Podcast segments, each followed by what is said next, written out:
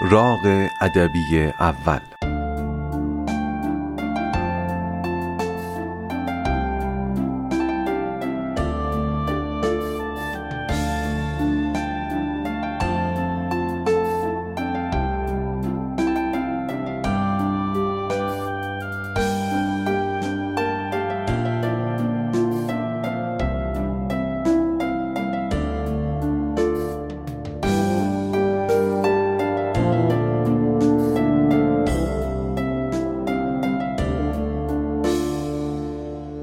سلام من فرزین رنجبرم و شما شنونده راق هستید. پروژه فرعی پادکست رواق. خوش اومدید به اپیزود ادبی اول. در اپیزودهای ادبی راق که بدون اسپانسر منتشر میشه تلاش می‌کنم برخی ابیات و غزلیات جناب حافظ رو با نگرش اگزیستانسیال تفسیر کنم. تأکید اینکه آنچه من بیان می‌کنم یک برداشت از برداشت های متنوعی است که میشه از کلام جناب حافظ کرد پس تحلیل من منکر تحلیل های دیگر نیست. باری قبل از اینکه بریم سراغ غزل لازم یک مقدمه بچینم و اشاره کنم به مقاله معروف برتراند راسل که در حدود سال 1930 منتشر شد. به تاریخ امروز 90 سال پیش. در میان شدت اتش انسان به کسب و تولید و پیشرفت مقاله که حتی شنیدن اسمش آدمی رو برای لحظه ای متوقف می‌کنه.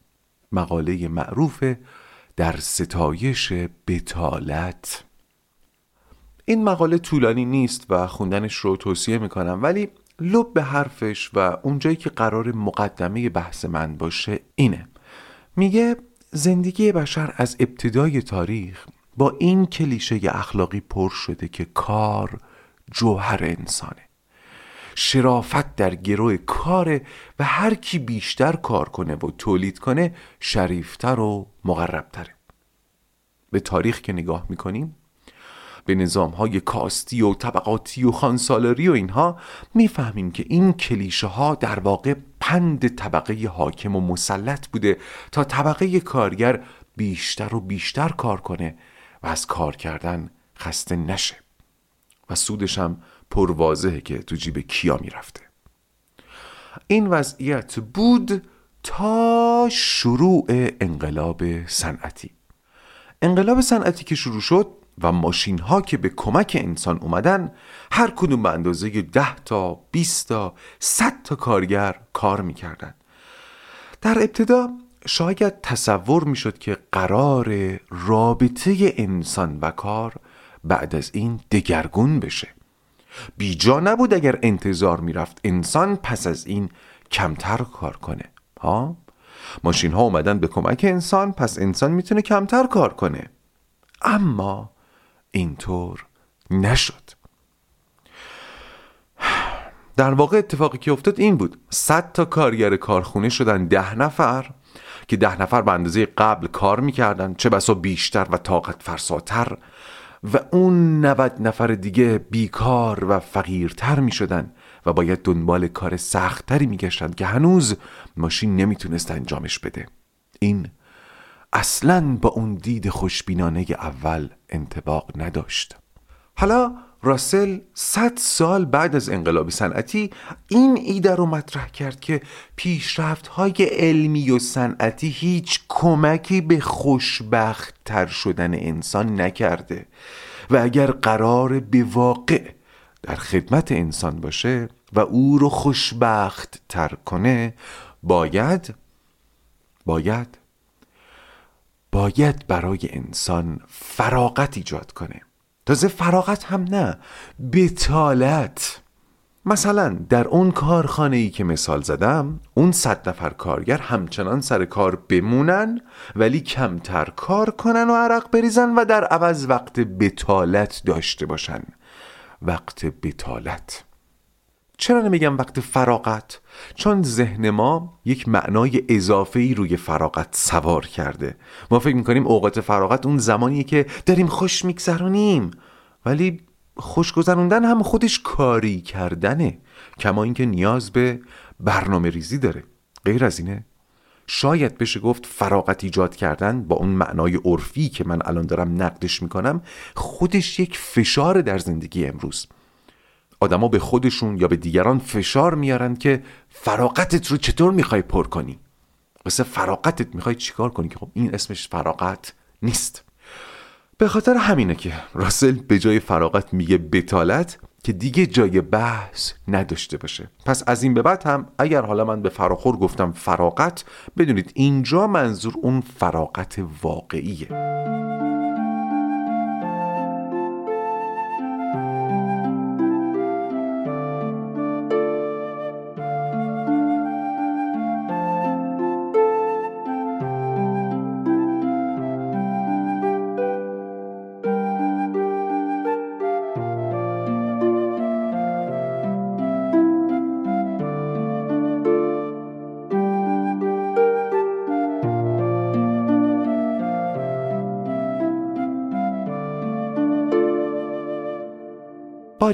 برگردیم به اون کارگرهای کارخونه و فرض کنیم که در حالت ایدئال با ماشینی شدن کارخانه کلی وقت خالی پیدا کردن.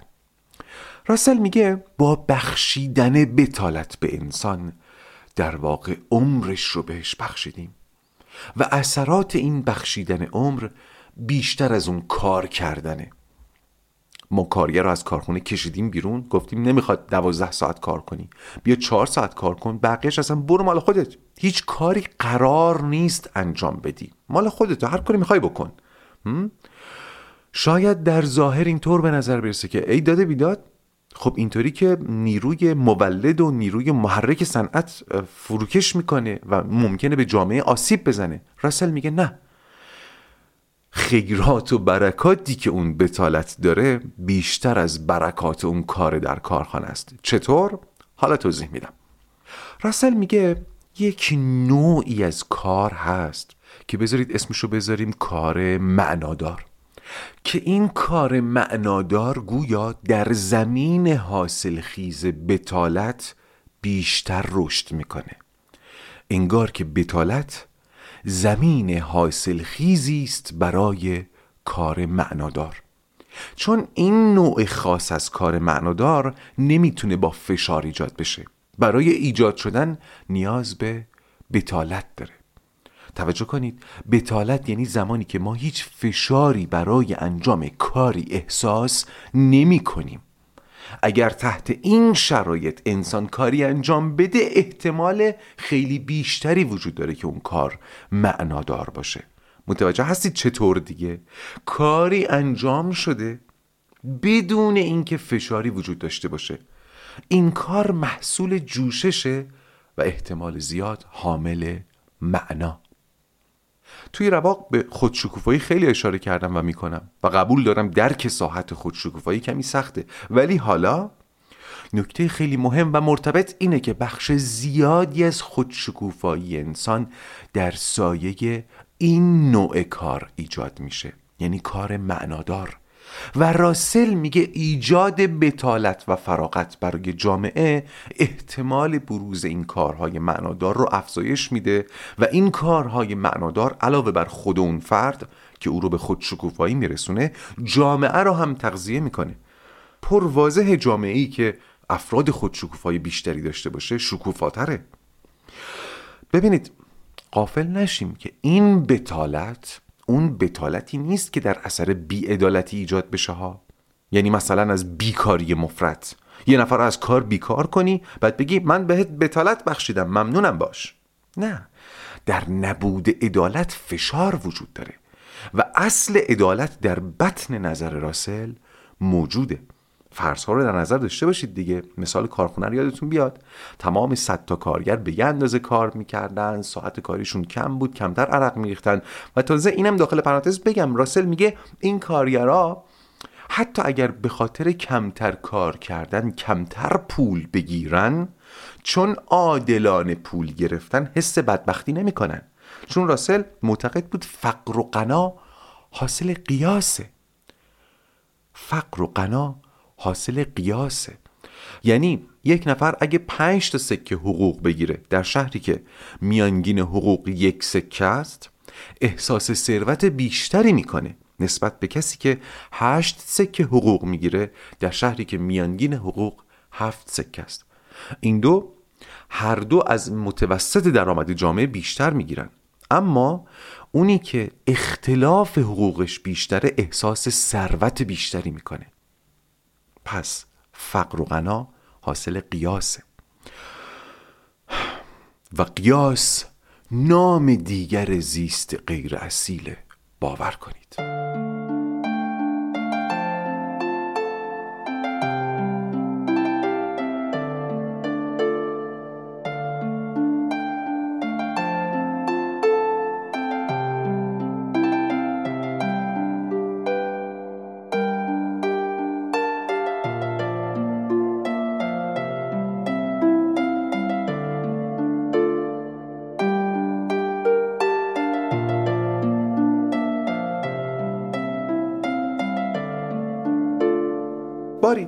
برگردیم به کار معنادار.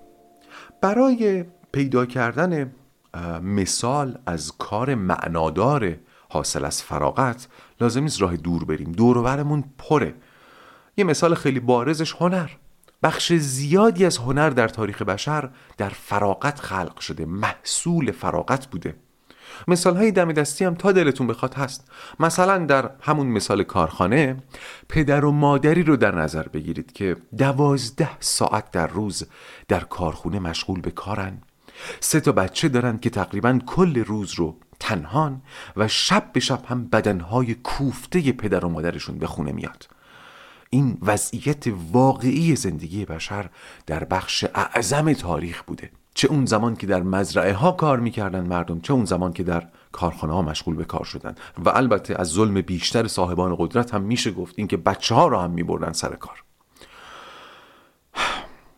با این نگاه راسل میشه اینطور گفت اگر بتونیم اون فراغت و بتالت رو برای اون پدر و مادر ایجاد کنیم اگر تنها و تنها باعث بشه در اثر این فراغت با بچه هاشون بیشتر بازی کنن و براشون وقت بذارن این بچه ها غنیتر میشن و این غنا در واقع به جامعه تزریق شده. روشن دیگه. کتاب خوندن ناشی از فراغت جامعه رو هدایت می‌کنه. ورزش ناشی از فراغت سلامت جامعه رو ارتقا میده و هزینه های پزشکی رو پایین میاره و اینا مثال های عمومیه ولی هر کدوممون ممکنه یه کار معنادار خاص خودمون رو از بتالتمون بیرون بکشیم. پس بتالت یعنی زمانی که خودمون هستیم و خودمون و بدون فشار تصمیم می‌گیریم که با این زمان چه کار کنیم. حتی تصمیممون می‌تونه این باشه نشستن و کاری نکردن.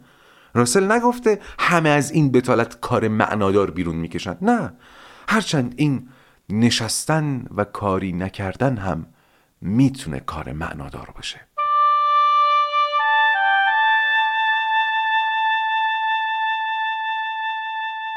این نشستن و کاری نکردن رو که گفتم یاد خاطری از یالوم افتادم که در یکی از کتاباش اوورده تعریف می‌کرد یه بار برای تعطیلات به فلان ساحل زیبا رفته بود و در طول مدت حضورش در اونجا تلاش می‌کرد که از لحظه لحظه در تعطیلات بودن بیشترین بهره رو ببره بیشترین لذت رو ببره.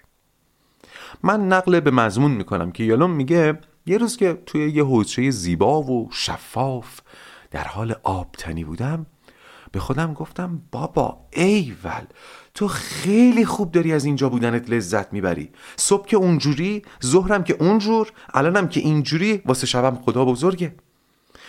تو همین احوالات بودم و خودم و سر دست بلند کرده بودم که نگاهم افتاد به یه آقایی که یه گوشه تو سایه بی حرکت نشسته بود با چشمانی که انگار هیچ جا رو نگاه نمی کرد.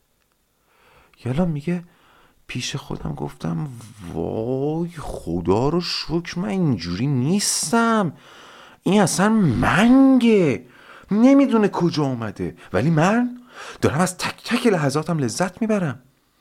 میگه تو همین فکرها بودم که انگار سروش غیب نازل شد و تو گوشم گفت از کجا می‌دونی حضور تو در این لحظه بیشتر از اونه؟ اتفاقا اگر تو داری اینجوری تو آب شیلنگ تخته میندازی به خاطر اینه که فشار روته. یه فشار روته که مدام بهت میگه یالا استفاده کن.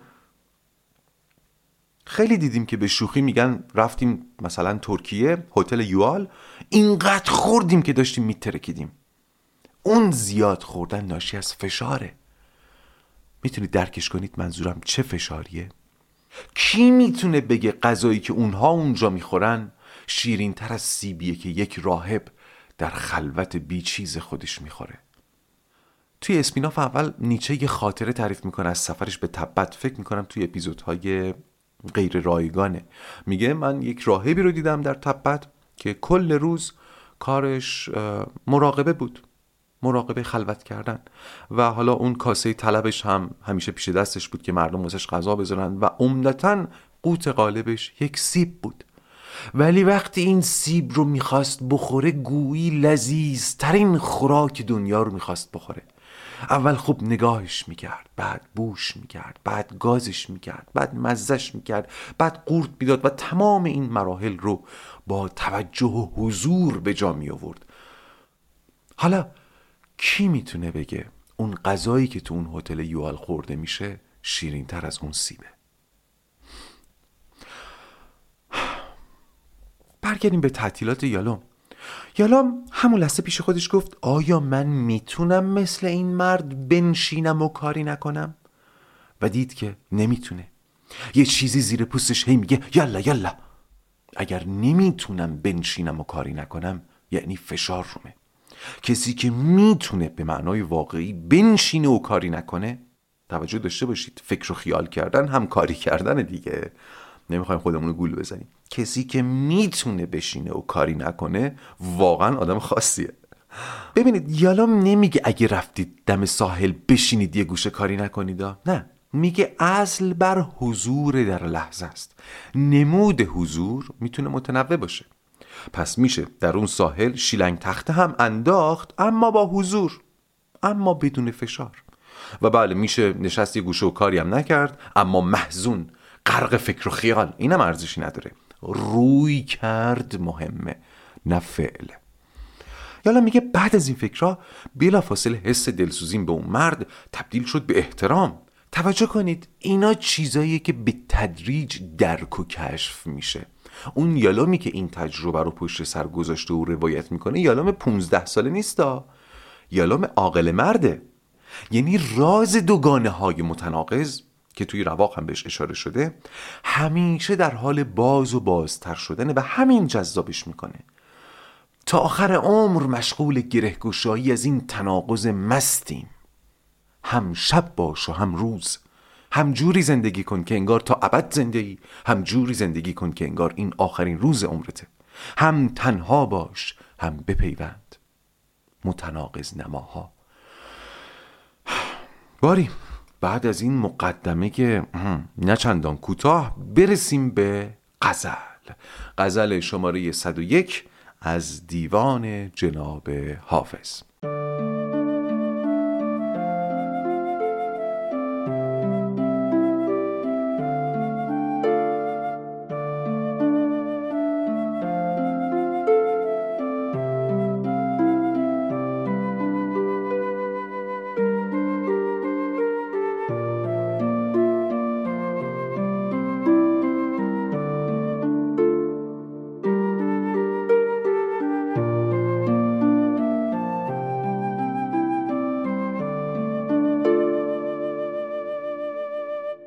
بسیار خب غزل شماره 101 از دیوان حافظ. پیش پیش بگم ترجیح دادم به جای اینکه کل غزل رو در یک اپیزود بگنجونم با فراغ خیال اونقدر که دلم می‌خواد ابیات رو شرح بدم تفسیر کنم و منجر شد به اینکه توی این اپیزود فقط دو تا بیت رو بتونم بگنجونم دو تا بیت اول رو و ابیات بعدی غزل رو در اپیزودهای ادبی آینده با هم بررسی می‌کنیم. باری غزل طوفانی شروع می‌کنه. طوفانی ادامه میده و طوفانی تموم میشه. و من در عجبم که چرا این غزل زیاد شنیده نشده. با این مطلب شراب و عیش نهان چیست؟ کار بی بنیاد. زدیم بر صف رندان و هرچه باد آباد. یه دیگه بخونم. شراب و عیش نهان چیست؟ کار بی بنیاد. زدیم بر صف رندان و هرچه باد آباد. خب ببینید شراب و عیش عیان رو که می‌دونیم چیه؟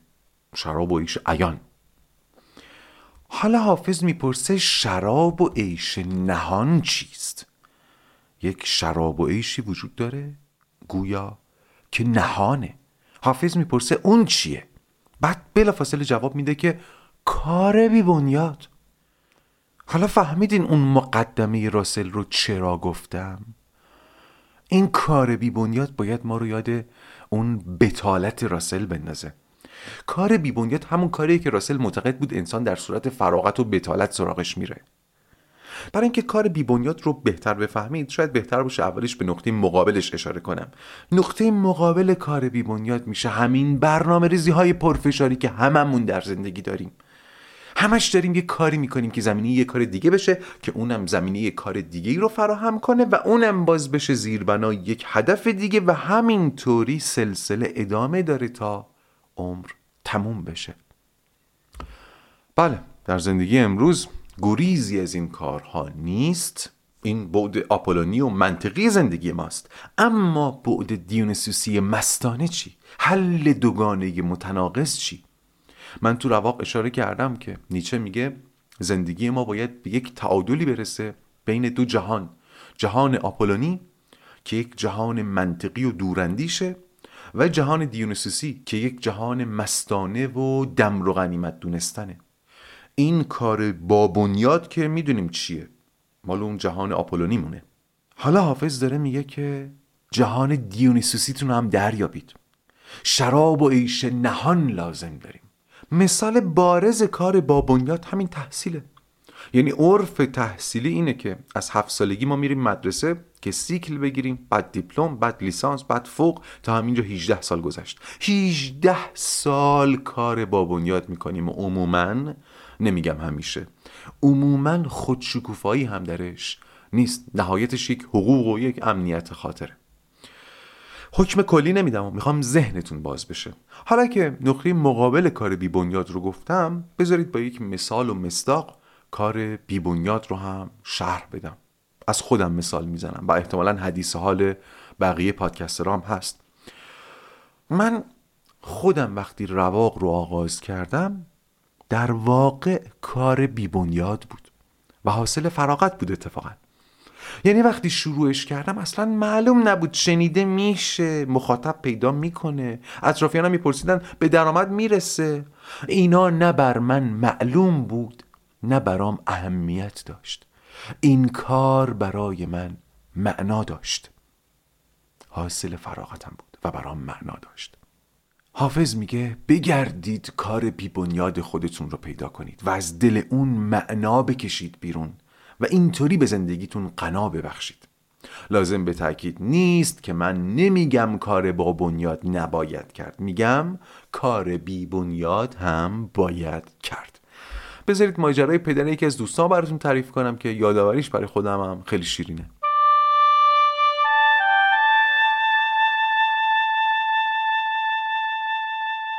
یه مثال خیلی بارز از کار بیبنیاد که تو ذهنمه ماجرای پدر یکی از دوستامه که سالهاست میشناسمشون.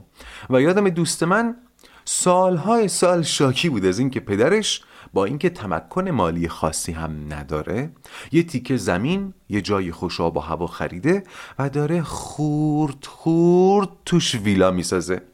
در حالی که همسرش یعنی مادر دوست من شمالیه و اصلا نیازی به ویلا در جای خوشاب و هوا ندارن. از مزایای شمالی بودن یا وصلت با شمالی ها همینه دیگه.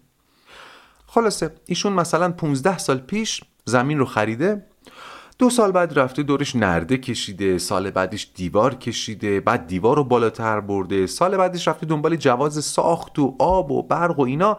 چاه زده درخت کشته و نهایتا یه واحد کوچولو هم توش ساخته و ده پونزده سال این روند طول کشیده. و واقعا با توجه به بزاعتشون چیز خاصی هم نهایتا از آب در نیومده خیلی معمولی رو به پایینه. اما وقتی کارش تموم شد پدر دوستم تمام عشقش این بود که سالی چند بار اونجا مشغول استخراج الکل از کشمش و انگور باشه. در قید کارش نمونیدا در بحر حالش برید. حالا این دوست من که این ماجرا رو برای من تعریف می‌کرد با هرس و کفر می‌گفت پونزده سال آزگار رفتی اومدی و خرج کردی که حالا سالی چند بار بری کیشمیش بخوابونی تو آب؟ با یک دهم اون پول می‌تونستی تا آخر عمر بهترین مشروب از فلانی بخری. بقیهش هم مثلا سرمایه گذاری می‌کردی یه کاسبی دیگه را مینداختی ولی من اون لحظه به نظرم این کار کار بیبنیاد اون آدم بود. درسته که مرحله به مرحله بود پیش رونده بود ولی کلیت کار بی بنیاد بود. کار با بنیاد می‌شد همون که پسرش می‌گفت. ها؟ خالص حافظ میگه یه لذت و عیشی در کار بی بنیاد هست که واسه خودته. نهان در دلته. بگرد اون کارو پیدا کن.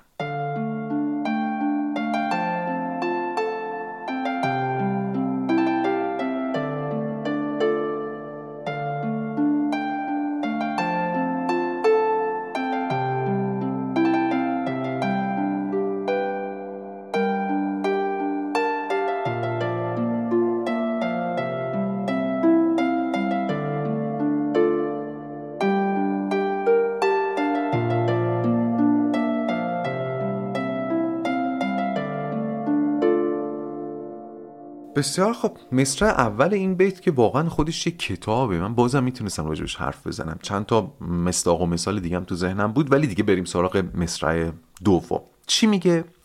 زدیم بر صف رندان و هرچه باد آباد. رند همونطور که قبلا در رواق هم گفتم بالاترین جایگاه رو در دیوان حافظ داره. انسان محبوب حافظه. و چه بسا خود حافظه. و راستش تعریف مشخصی نداره. یک سری اعمال و صفات داره رند که با خوندن دیوان حافظ معلوم میشه. اصلا اینطوری بهش نگاه کنید هر کاری که حافظ تو دیوانش میگه خوبه رند انجام میده. حالا یا به عیان یا در نهان. و گاهی این اعمال خلاف عرفه. گاهی که بیشتر از گاهی. مثلا رند خیلی اهل ادب و احترام نیست. یادتونه؟ نیشه احترام عرفی رو غیر اصیل می‌دونست. پس چی شد؟ هر کاری که حافظ میگه خوبه رند انجامش میده. مثلا در همین بیت میگه زدیم بر صف رندان و هر چه باد آباد. لحن مصرع معلومی که حافظ داره با یک تصدیق و تاییدی بیانش می‌کنه. زدیم بر صف رندان و هر چه باد آباد. می‌فهمیم که رند اهل گفتن هرچه باد آباده. حالا این بخش نگاه حافظ که در این غزل هم اومده جزو بخش های بحث برانگیز دیدگاهشه. هرچه بادا باد. یعنی چی؟ یعنی زندگی رو همینجور ول کنیم و بگیم هرچه بادا باد؟ خب من قرار تحلیل خودم رو بگم با روی کرد اگزیستانسیال هم بگم و می‌دونم به اشکال دیگه هم میشه این بخش رو تحلیل کرد. یک بار دیگه این رو تاکید می‌کنم. اما تحلیل اگزیستانسیال من چی از این مصرع؟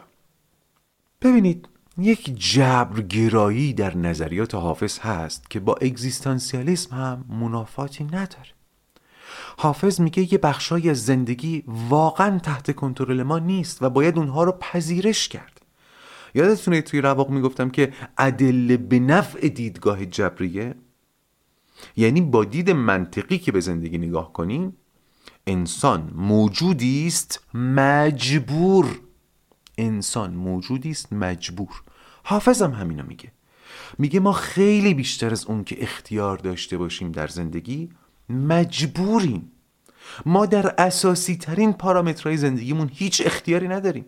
جنسیت، نژاد، فیزیولوژی، خانواده و خیلی چیزهای اساسی و جزئی دیگه. ولی یالام چی می‌گفت؟ تو رباق یادتونه؟ می‌گفت یه جایی معلوم میشه که نه اختیار هم وجود داره. و ما این همه داریم خودمون رو می‌کشیم که در اون پنج درصد ده درصد اختیار فاعلیت پیدا کنیم. نسبت به اون اختیاری که داریم فعالیت پیدا کنیم و نسبت به جبریات زندگی اول به پذیرش برسیم و بعد جبریات رو انتخاب کنیم. وقتی جبریات رو انتخاب می‌کنیم هم فعالیت داریم. نیچه چی می‌گفت؟ سرنوشتت را برگزین وانگهش دوست دار. سرنوشت جبره ولی نیچه میگه انتخابش کن. بعد که انتخابش کردی دوستش داشته باش. این فاعلیته. حافظ درباره پذیرش جبریات زندگی دو تا بیت خیلی رک و مستقیم داره که یکیش تو همین غزله بهش می‌رسیم. بیت بعدیه در واقع. ولی اون یکی که خیلی هم معروف و محل بحث اینه. گوش کنی؟ میگه رضا به داده بده و از جبین گره بکشا. رضا به داده بده و از جبین گره بکشا که بر من و تو در اختیار نکشاده است. محل بحثش کجاست؟ اینکه خیلی اینو حمله بر انفعال می‌کنن. اما تحلیل من اینه. حافظ میگه یه سری چیزا در زندگی هست که به آدم داده شده. شما کسبش نکردید به شما داده شده. همونی که بهت داده شده رو باید قبول کنی و بهش رضا بدید رضایت داشتن. حتی مرحله بالاتر از پذیرشه.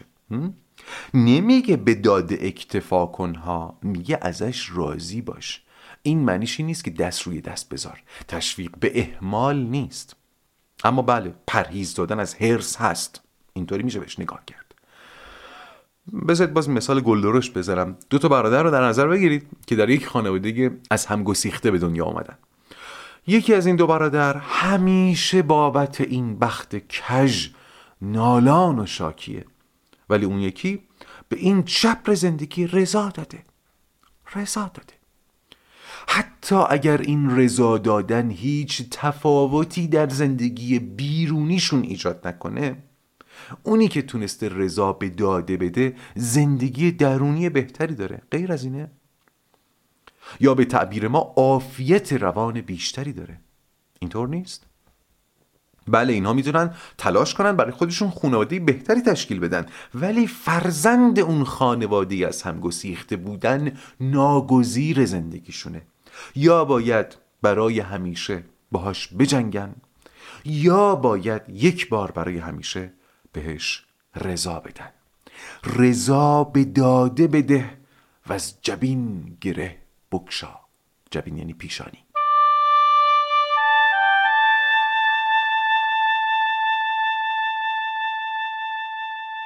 خب فهمیدیم که حافظ در لحظه اکنون توصیهش اینه. رضا به داده بده. در مورد آینده هم تا الان یه چیزایی شنیدیم. بگو هرچه بادا باد خب رضا به داده بده رو که گفتم فهمیدیم. اما هرچه بادا باد رو کجای دلمون بذاریم؟ اینم باز از باور جبری حافظ میاد. موجودی که 80 90 درصد یا شاید هم بیشتر از زندگیش جبره آیندهش هم آغشته به جبره. مگه میشه نباشه؟ ولی باز معنیش این نیست که برای اون بخشی که میشه اختیار رو وارد کرد تلاش نکنیم. منظور حافظ اینه. مثل رندان با شعار هرچه باداباد به سوی آینده قدم بردار. چون همینطور که در لحظه اکنون بیشتر داشتهات قریب به اتفاق داشتهات چه خوب و چه بد ناشی از جبره در لحظه آینده هم همینطوره. یعنی وقتی که به آینده برسی هم باید رضا به داده بدی. هر چی کسب کرده باشی چه خوب چه بد حتما نباید بد باشه. اونجا که رسیدی باز باید بهش رضا بدی. پس وقتی آینده هم هر چی بشه من بهش رضا میدم پس دیگه هرچه باد این نکته هم بگم. وقتی میگیم جبر زندگی نباید ذهنمون همش سمت رنج ها و مصائب بره. نه. موفقیت های ما هم جبره. ولی جای این جبرها درد نمی‌کنه که نیاز به تیمار داشته باشه. خوشبختی و بدبختی به یک اندازه جبرن خب بریم سراغ بیت بعد.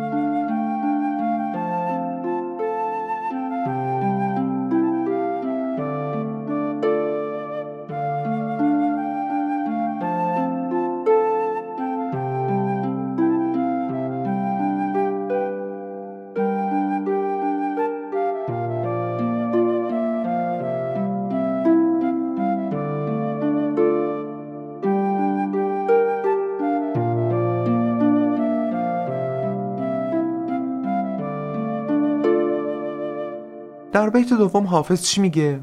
گره ز دل بگشا و سپهر یاد مکن که فکر هیچ مهندس چنین گره نگشاد.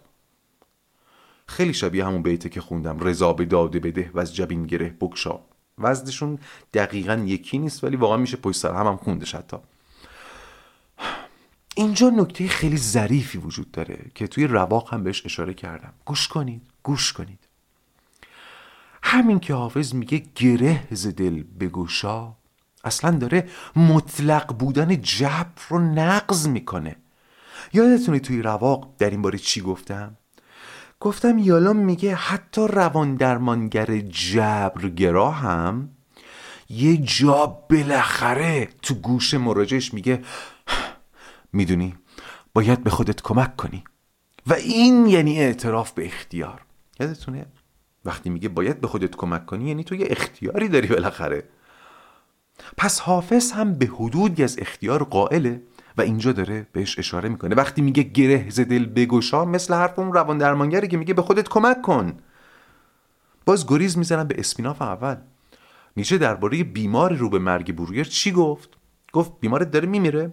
جبر بیماری داره میکشدش. باشه. درباره موضعی که می‌خواد به مسئله مرگ بگیره اختیار داره. مرگ بزرگترین جبر زندگی ماست. ابعادی عظیم داره.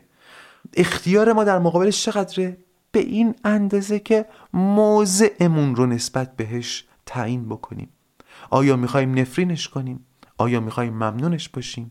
آیا می‌خوایم جلوش زانو بزنیم؟ آیا می‌خوایم باهاش دست بدیم؟ می‌بینید؟